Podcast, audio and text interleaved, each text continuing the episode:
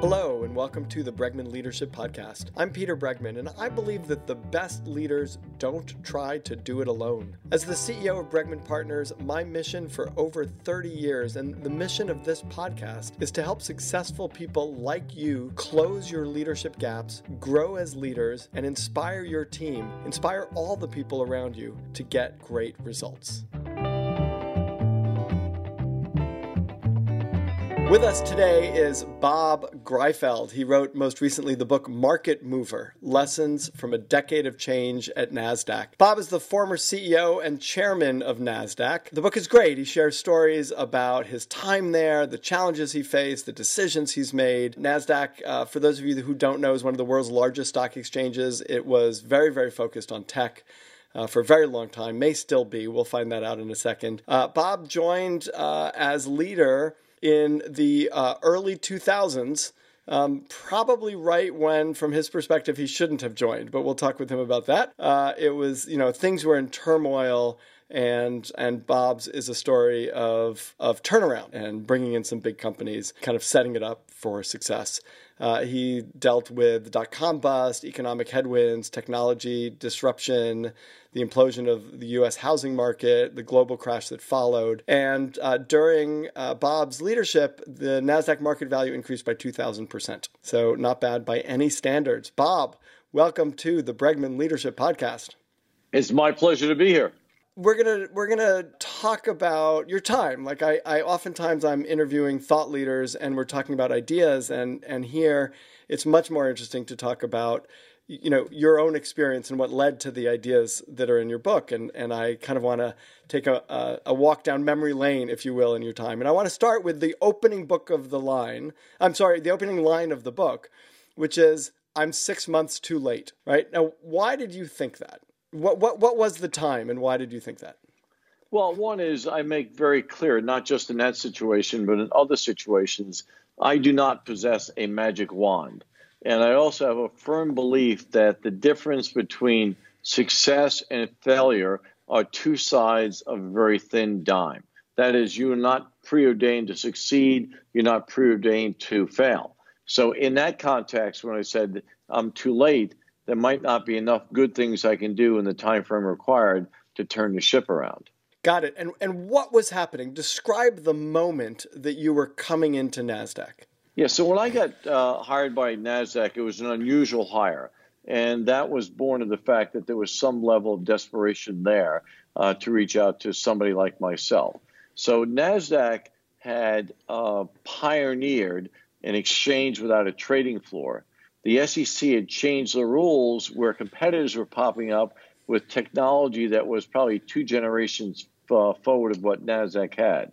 So every single day, NASDAQ was losing money, and we did certain did not have an unlimited balance sheet. Every day we were losing market share uh, to these upstart uh, competitors. So we didn't have that much time to one stem the bleeding and then two reverse course and get on a positive trajectory.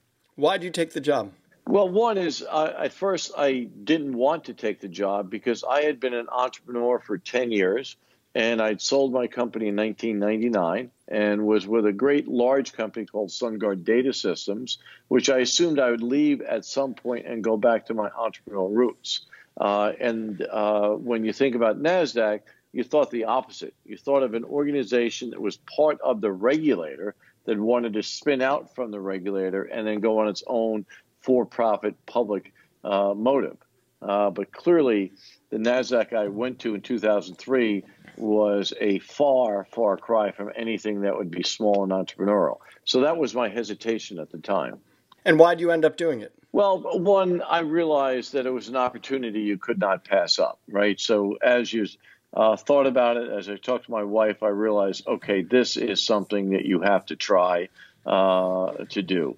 And I had a clear thought mind in my mind that I could, in fact, uh, bring a lot of good to the organization. And after I was there for a while, I recognized how naive I was in terms of what all the challenges were for NASDAQ. I understood part of the elephant in terms of what we had to do, but I certainly did not understand the complete part. Of the job required. You you tell the story of how, in your view, you got the job, and I think it's an interesting story about how you approach the interview process, and and it's instructive for people. So if you could just share very briefly, like what you know, what your approach was. Basically, you were up against a, a competitor where you felt like, you know, this guy had the edge on you in terms of the the sort of form and and experience of someone who they were looking for. And so you took a certain approach. Yeah. So what was interesting here, this fellow I had interviewed myself when I was on the board of Knight Securities to be the CEO of Knight. So I, I, I had a firsthand knowledge of how he performed in a one-hour back and forth session, and he was quite quite uh, impressive.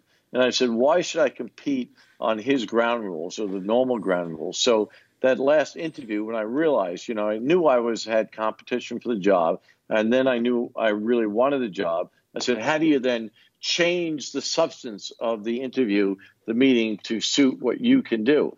So I knew exactly what had to be done. So I took control the first 15, 20 minutes, and I said, okay, these are the five things we're going to get done in the first 100 days and went through them point by point by point. So that was my strong suit, not the you know particular articulation that's required going back and forth, question and answer, but really said, here is the agenda, here are your problems, and here's what I can do uniquely to help solve them. I love that. So now I'm going to um, tell you something you didn't know, uh, which is I, right as you were coming on board, this is in the early 2000s, all of your direct reports, who you didn't know very well at that time, were uh, going through setting goals for their businesses, and uh, and I was asked to come in as a as a consultant to help them do that. Right. And and I sat down, and it was a colleague of mine who had asked me to help her come in and do that. And so I sat down with all of your direct reports, who you didn't know very well at this point, or even maybe at all, and they were really struggling to set goals for their parts of the business. I mean, they really couldn't do it. And and I finally I stopped the meeting and I said, "Guys, I don't get what's going on here. You you know, you're the leaders of this business. Why are you unable to set goals for the next year?" And they said, really in unison, "Well, there's a new leader coming in. We don't know what he's going to want to do, and so we're waiting to find out what he wants to do before we set goals." And I said, how do you think he's going to figure it out? You're the leaders of the business. Mm-hmm. You got to mm-hmm. go to him and tell him, here's what I think we should do, and then let him have a reaction to that. You're going to like let him come in and just sit around and go, I don't know, what do you want me to do? And I and I really said it like that. I mean, like I didn't pull any punches. And and we got somewhere, but I'm curious now. I've never been able to ask you this, but I'm curious like when you walked in, what you saw with your senior leadership team and what impression you had. Well, this is certainly a different podcast uh, imagine. So that's a great counterpoint. So I would say, in a certain way, the people you met with were not that in, incorrect. So when I covered in the book, so uh, I came in there and I uh, acted as the autocratic CEO. And I thought that was fundamentally necessary because, again, we did not have the time uh, to continue. Right. So when I came in there, I knew exactly what had to be done on the transaction side, on the market side. Right. So that point I was clear on. But to make myself sound a little more humble uh, than those last comments, what I didn't know was really the listings business, uh, the fact that government relations was a big part of the job, and also the uh, corporate communications, the publicity, the public facing part of it. So there I was incredibly naive and I needed to be humbled to recognize how little I knew. But with respect to the transaction side, when I've been a software entrepreneur, we built our trading systems to tie into the NASDAQ marketplace. I was a founder of an ECN that competed with NASDAQ. So I knew more about what the task had to be than those, uh, those folks did. And the fact is that obviously a lot of those folks didn't survive. And in the book, we cover that two of the folks you met with didn't make it till eight o'clock the first day I started. and I said, we're going in a, a, different direction. We appreciate your service, but you know, it's best that we part ways now and not uh, drag it out. So I, I, would say, and that's one of the lessons of the book. You have rules that you live by, and you have to run a uh, really a organization that gets built on consensus. You want to have the buy-in from the troops. At the end of the day, the engagement of the people in the organization determines its success. But like any other rule, there are times when you have to ignore that. In the early days of NASDAQ, I said, okay, I've got a certain amount of time. I've lived this world. We've got to do this, right? And so it was more marching orders back then, and it changed as the organization itself evolved. So that's totally consistent with your, you know, you sort of said, here's the first five, here's the five things. You mentioned this earlier in our conversation. Right. Here's the five things I'm going to do get the right people on board, reduce bureaucracy, embrace fiscal discipline, overhaul technology, and stop being satisfied with number two. Number two. Right?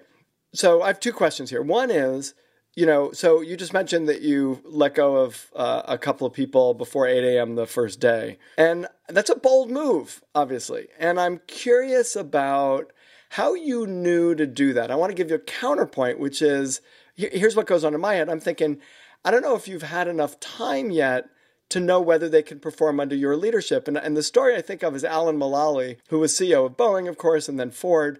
And he he had the same kind of turnaround as you did, right? He was looking at Ford and he turned around Ford. And he did it with, I think, 17 or 18 of the original 18 or 19, meaning he lost one person, but ultimately he turned around the business with all of those senior leaders.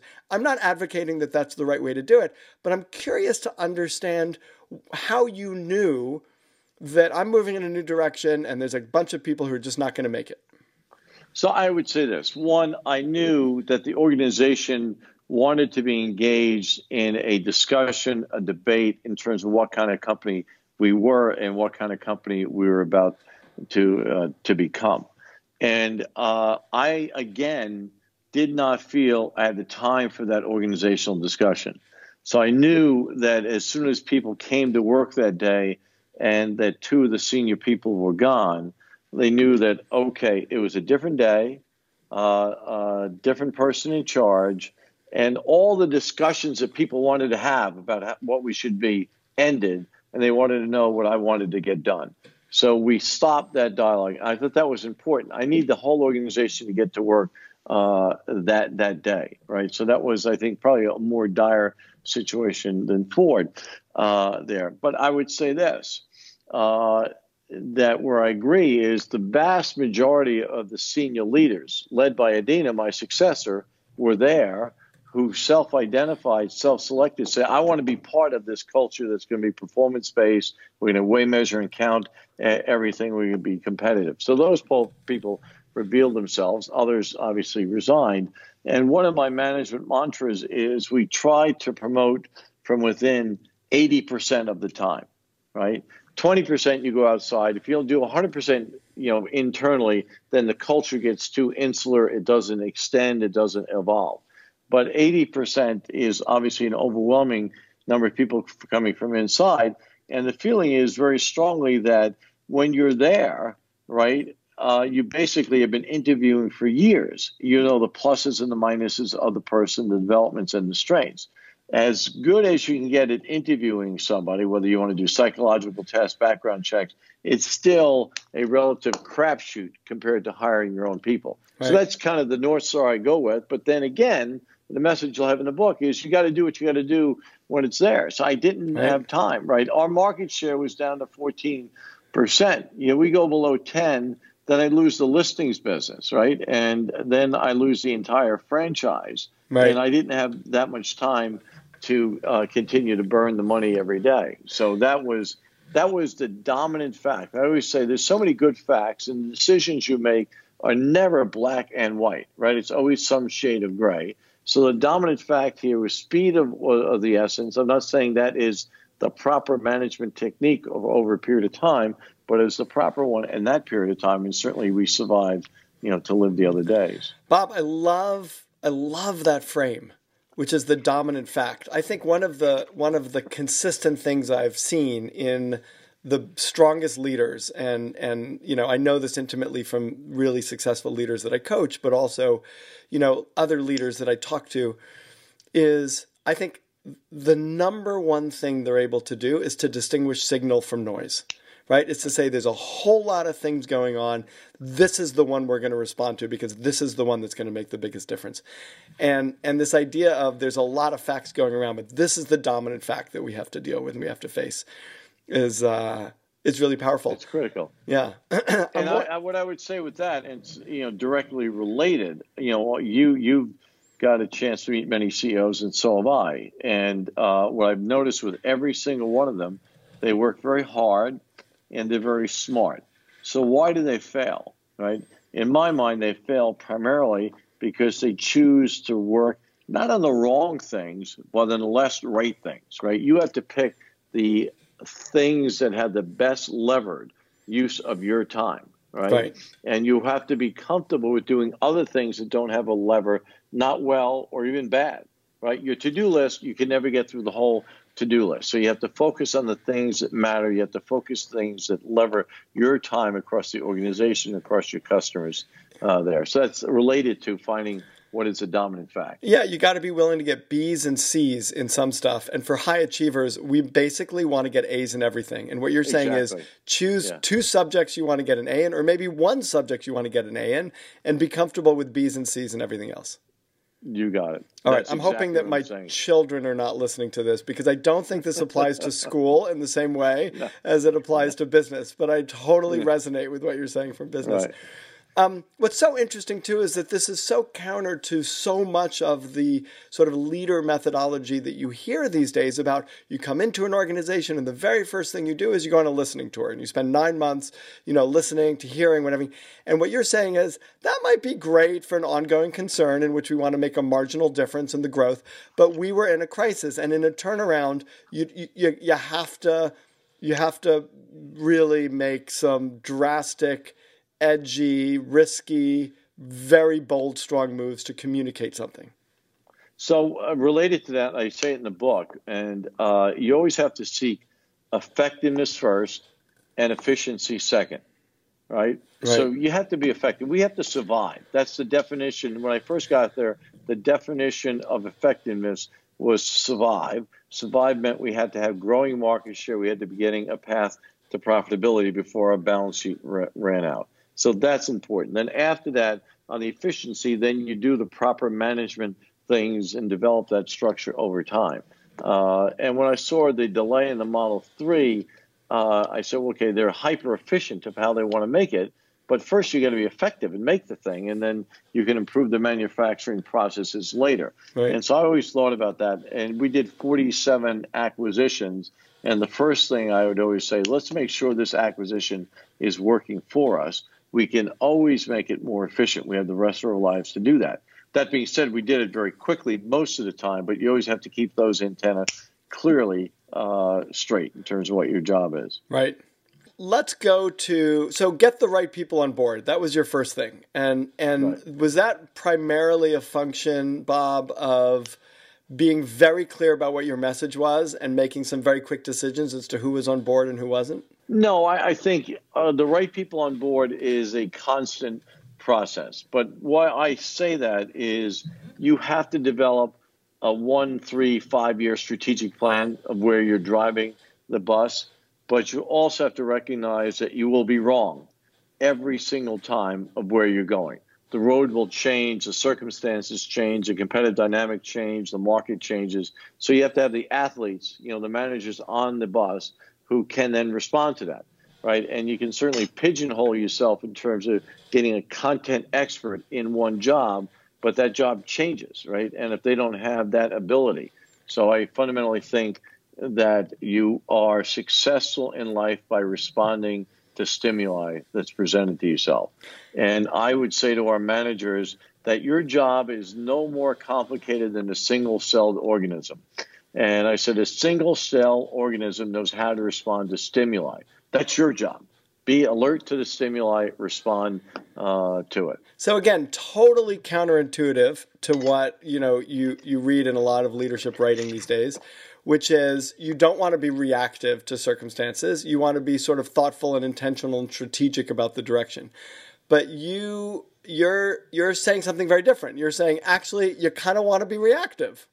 Yeah, and, and, you know it's not too hard to square that circle, right? So you're reactive. You know, if you you know are on a path, right, and you want to be dictatorial, this is the only path.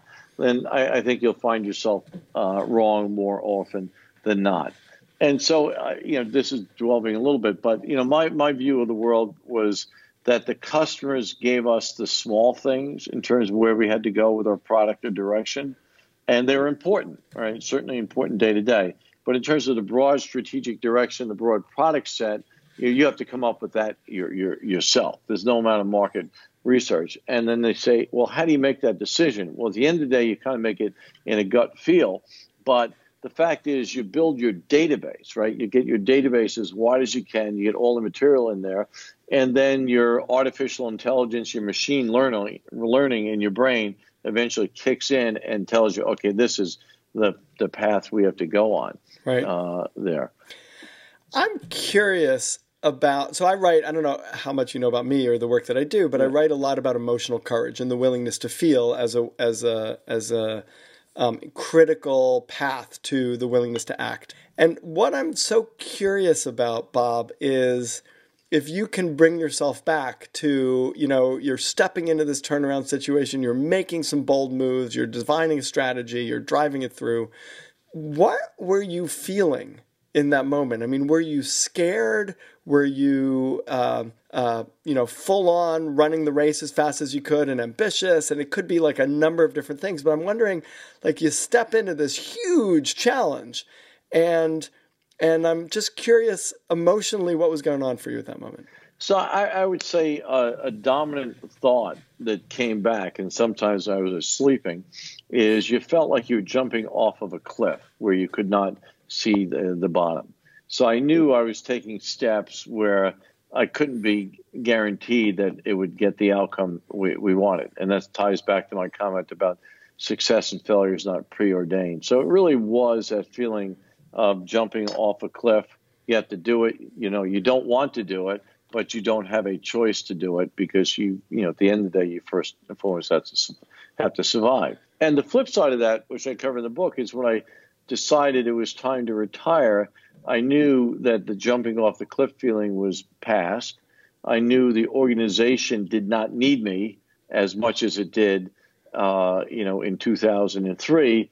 And I, I, think, on a very positive note, the management team uh, was very strong and was able to then, you know, to carry on in a very successful way.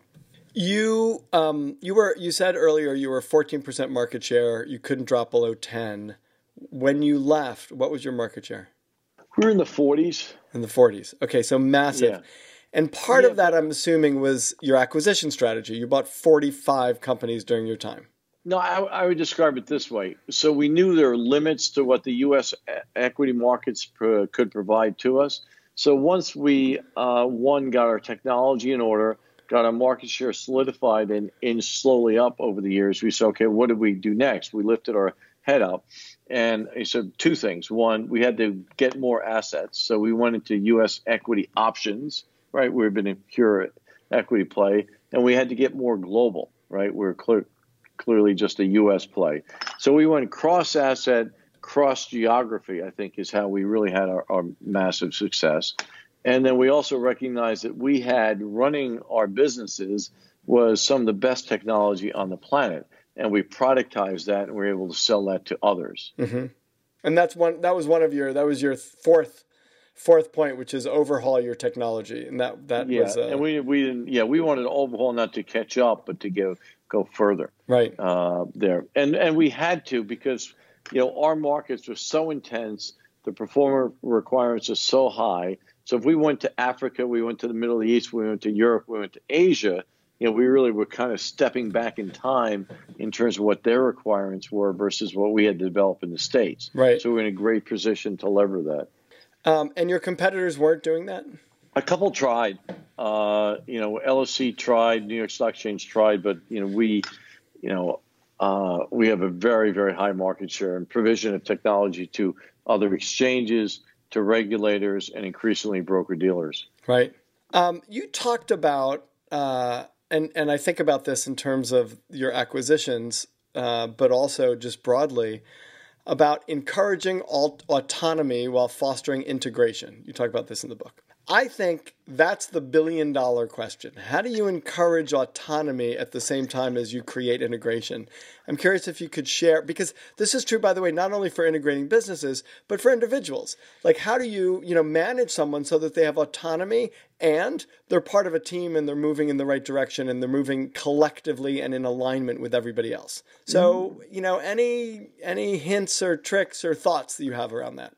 Well, let, us start with the compensation side. So, what I say is people don't do what they're told to do, they do what they're paid to do, right? So, as crass as that sounds. So, when you think about it, we had stock options for every employee. So, stock on a compensation side was unifying, right? Because the stock was performance was determined by how the entire firm did, right? Mm-hmm and then when they had their individual goals. So we would have, as I said, our culture was to weigh, measure, and count everything. And the last thing I wanted to do was to have a situation where at the end of the year, people had to be nice to me to get a big bonus. So at the beginning of the year, every single employee had to say in great detail, these are the 10, 15 things that will determine success in my job for this year. End of the year, we say, okay, how'd you do on these 10 or 15 things? And it was a function, and that would determine your pay. I didn't have to like you, you didn't have to like me, but we had a common understanding this was the job. So we spent so much time in the beginning of the year focused on the job. Now, part of that obviously was playing well uh, with others, uh, because the further up you go, uh, the org chart, the more you become interdependent there. So we had compensation plans associated with joint goals across different lines of business there. Uh, but I think the greater good was for these folks to focus on their Burger King and excel in that Burger King. And then the icing on the cake was integration together. Now, if one unit had to work together with another unit all day, every day, I said, probably the organization chart is wrong. Right. So I looked, I came at it that way. Mm-hmm. I said, let me make sure this organization is smart with respect to what the daily work is. Right? Because if you have to go across an organization boundary, as well as you might have an integrated firm, there's a friction associated with that. So I want to make sure all the proper work was within the smallest atomic unit possible. And that was, I think, one of the key parts of our success. Uh, you talk about trust and challenging decisions that you have to make, which uh, angered people, and I'm specifically thinking about the conversation that you had with Jamie Dimon that you that you uh, talk about in the book, where you know he cursed you out on the phone. Can you talk about that dynamic tension of of the necessity to make hard decisions and at the same time to really maintain important relationships? Sure. Well, one, you know, the Jamie Dimon conversation, I think, was somewhat unique uh, there because we were going through the lobbying for Dodd Frank, and there was a lot of emotion in the air. Right. And we were speaking for open markets, and we wanted to have central clearing.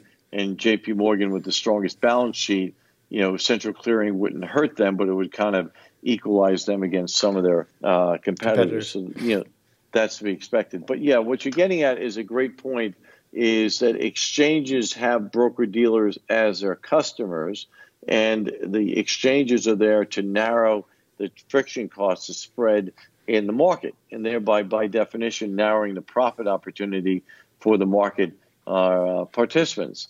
So that has always an underlying natural tension to it. Mm-hmm. Uh, so we live in a world now where I think that's easier to maintain relationships and people understand one uh, competitors who are also uh, necessary partners, you know, depending upon particular role. Mm-hmm. So I think that was a bigger issue back in 2003 than it is in 2019, uh, 2020, because most everybody has a uh, multi-dimensional relationship within their ecosystem. Mm-hmm.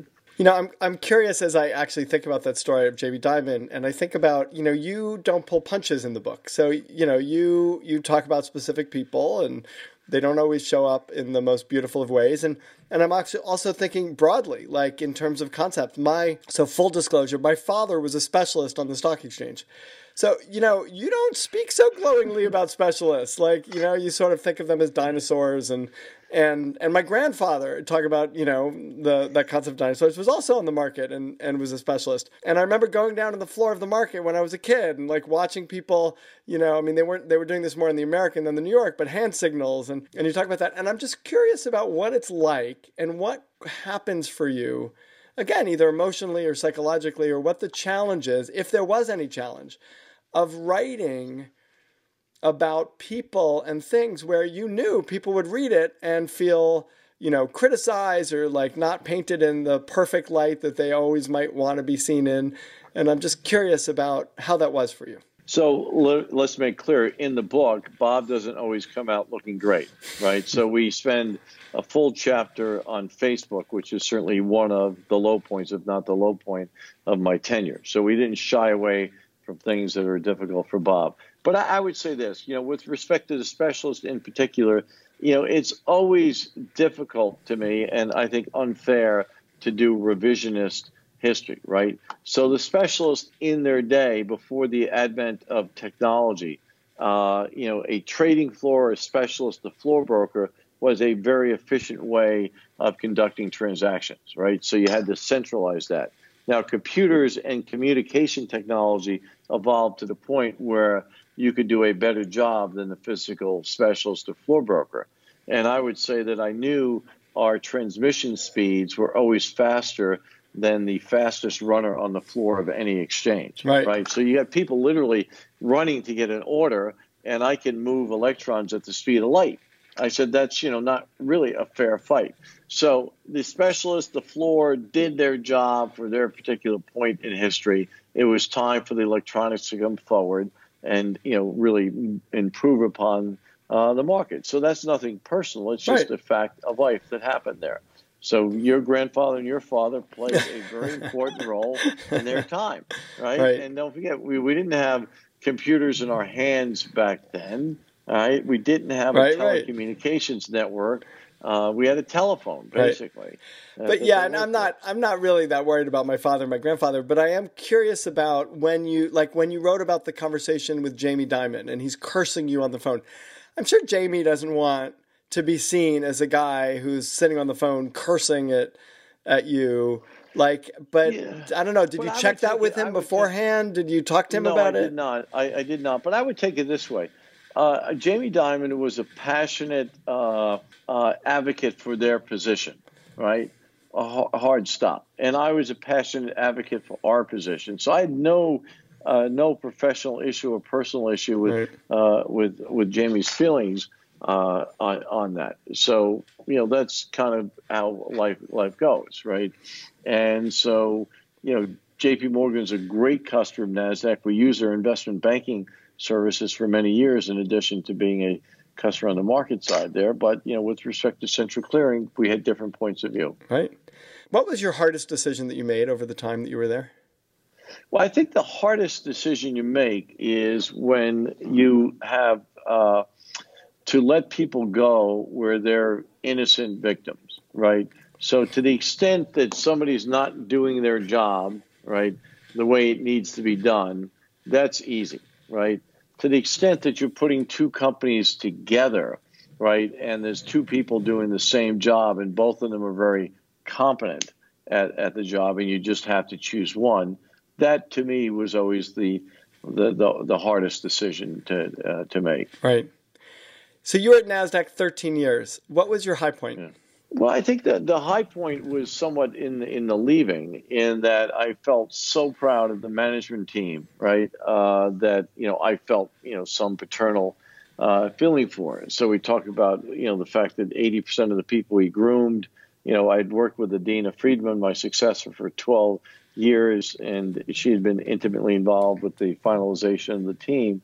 So that you know, I always said that was my final grade how that team was going to do, uh, led by Adena. So I'm, you know, I'm quite proud about that. So I think the beginning and the end, you know, the beginning mm-hmm. was clearly unique. I didn't, uh, I was capable of making many mistakes, which could have, uh, you know, basically represented an existential threat to the company.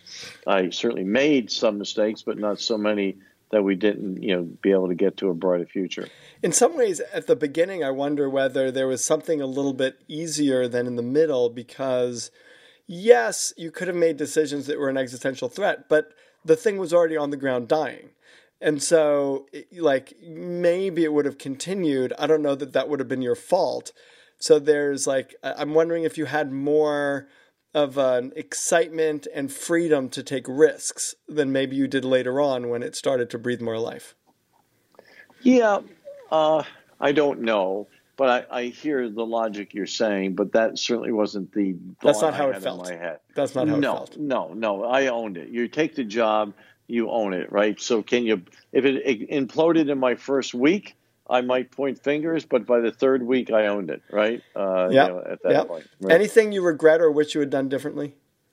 Well, obviously, Facebook, we wish we had done uh, uh, better, and I certainly regret that. I'm Can you tell us very, we... very quickly what, for people who haven't read the book, uh, what what Facebook, you know, what you're talking about with Facebook? Well, the the IPO day of Facebook was in, you know, basically unmitigated disaster, which we were primarily responsible for. And what happened, to try to answer the question quickly, I recognize that the blame was primarily me, right? So it was primarily me because I had established a culture where the technology people had too much of a free reign. And the technology people developed this IPO software to be perfect and to be the enemy of the good. Unique set of circumstances with Facebook. It could have, the code could have run for another thousand years and never uncovered this weakness in it, but Facebook was unique. And coming out of it, I realized that I had established a culture, and the business unit that ran the business didn't have any real power to stand up to the technologists. So I had to really change the culture in some dramatic ways. And a classical CEO move when you have a problem like this is to fire everybody associated with it. So counted a, you know, it makes you feel good, but you know, in this situation, that would have been the wrong the easy but wrong thing uh, to do. I had to right. rebuild the organization. And what happened, the technology people who were accustomed to being basically lord of the manor, eventually, and it wasn't too long, they quit, right? Because they wanted to go back uh, to a situation where it's less less structured there. And these are great people. If I had to do a startup business, they were the right people to do it. But Nasdaq was not that kind of environment, nor was the market demanding it. So that was a difficult time because also obviously got a lot of general publicity outside of the business world mm-hmm. and we felt you know responsible and arguably like what you talked about in terms of the transition or the turning point that that was that oftentimes you know this this statement what got you here won't get you there that you needed to do the tech the technology people needed to rule the roost for a while in order to overhaul your technology. And at a certain point that probably never would have ended had there not been some kind of a disaster that says okay we got to make a shift here because otherwise you know it would it, it it might sort of draw away from your success but never actually be big enough that it would may force you to make a transition well, the, that is incredibly insightful. So I knew, you know, in 2003, I changed, you know, we would come out with a software release once a year,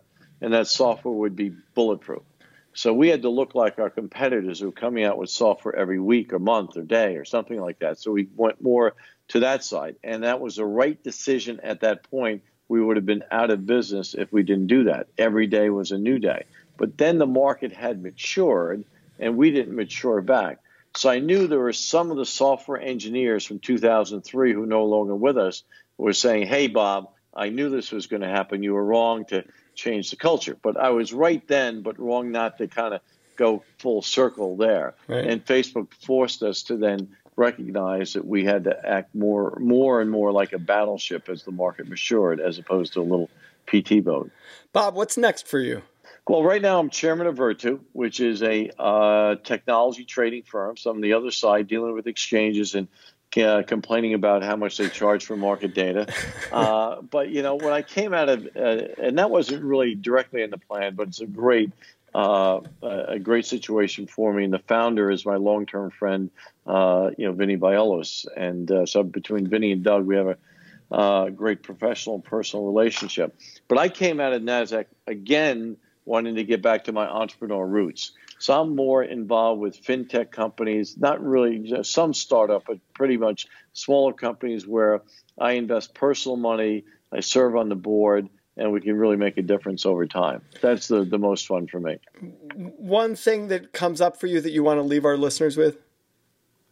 Well, I, I would say this. Uh, what I remember reading a business book on Bill Gates' early days, and in it he said, "I've never succeeded in anything I've in, uh, tried to the first time." Right. So, in terms of like what's a guiding principle, I, I said, okay, if Bill Gates is saying that, you know, that's good advice for me. So, I, I think I have been successful by not expecting to be instantaneously, you know, uh, achieving what I want to but by staying with it, I always believe great execution will beat great strategy every day of the week. So you just execute, come to work every day. And then related to that, and then I'll, I'll wrap up, is people always ask me, how do you get to where you are, Bob? How can you be that successful? And I said, wait, hold on a second. Uh, the first thing is I never had a career plan, right? What I did know, though, is I wanted to do things that I really had passion for – and if you have passion for it, you'll do it well, and then other opportunities present themselves.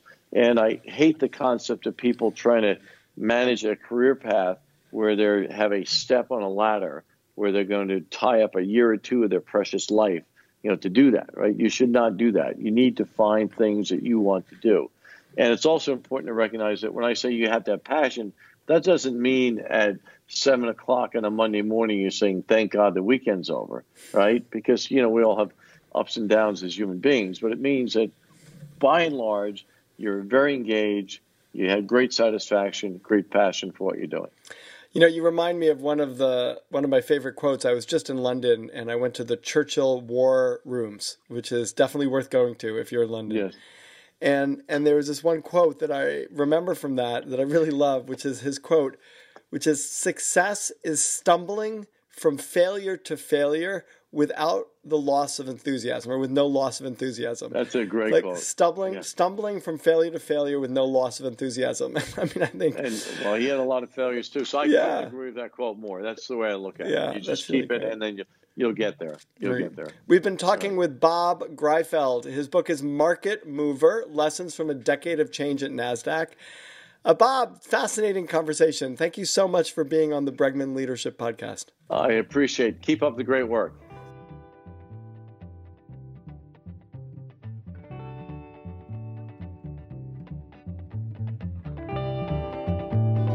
Thanks for listening. Here's what I've learned from working with some of the most successful leaders of the most successful companies.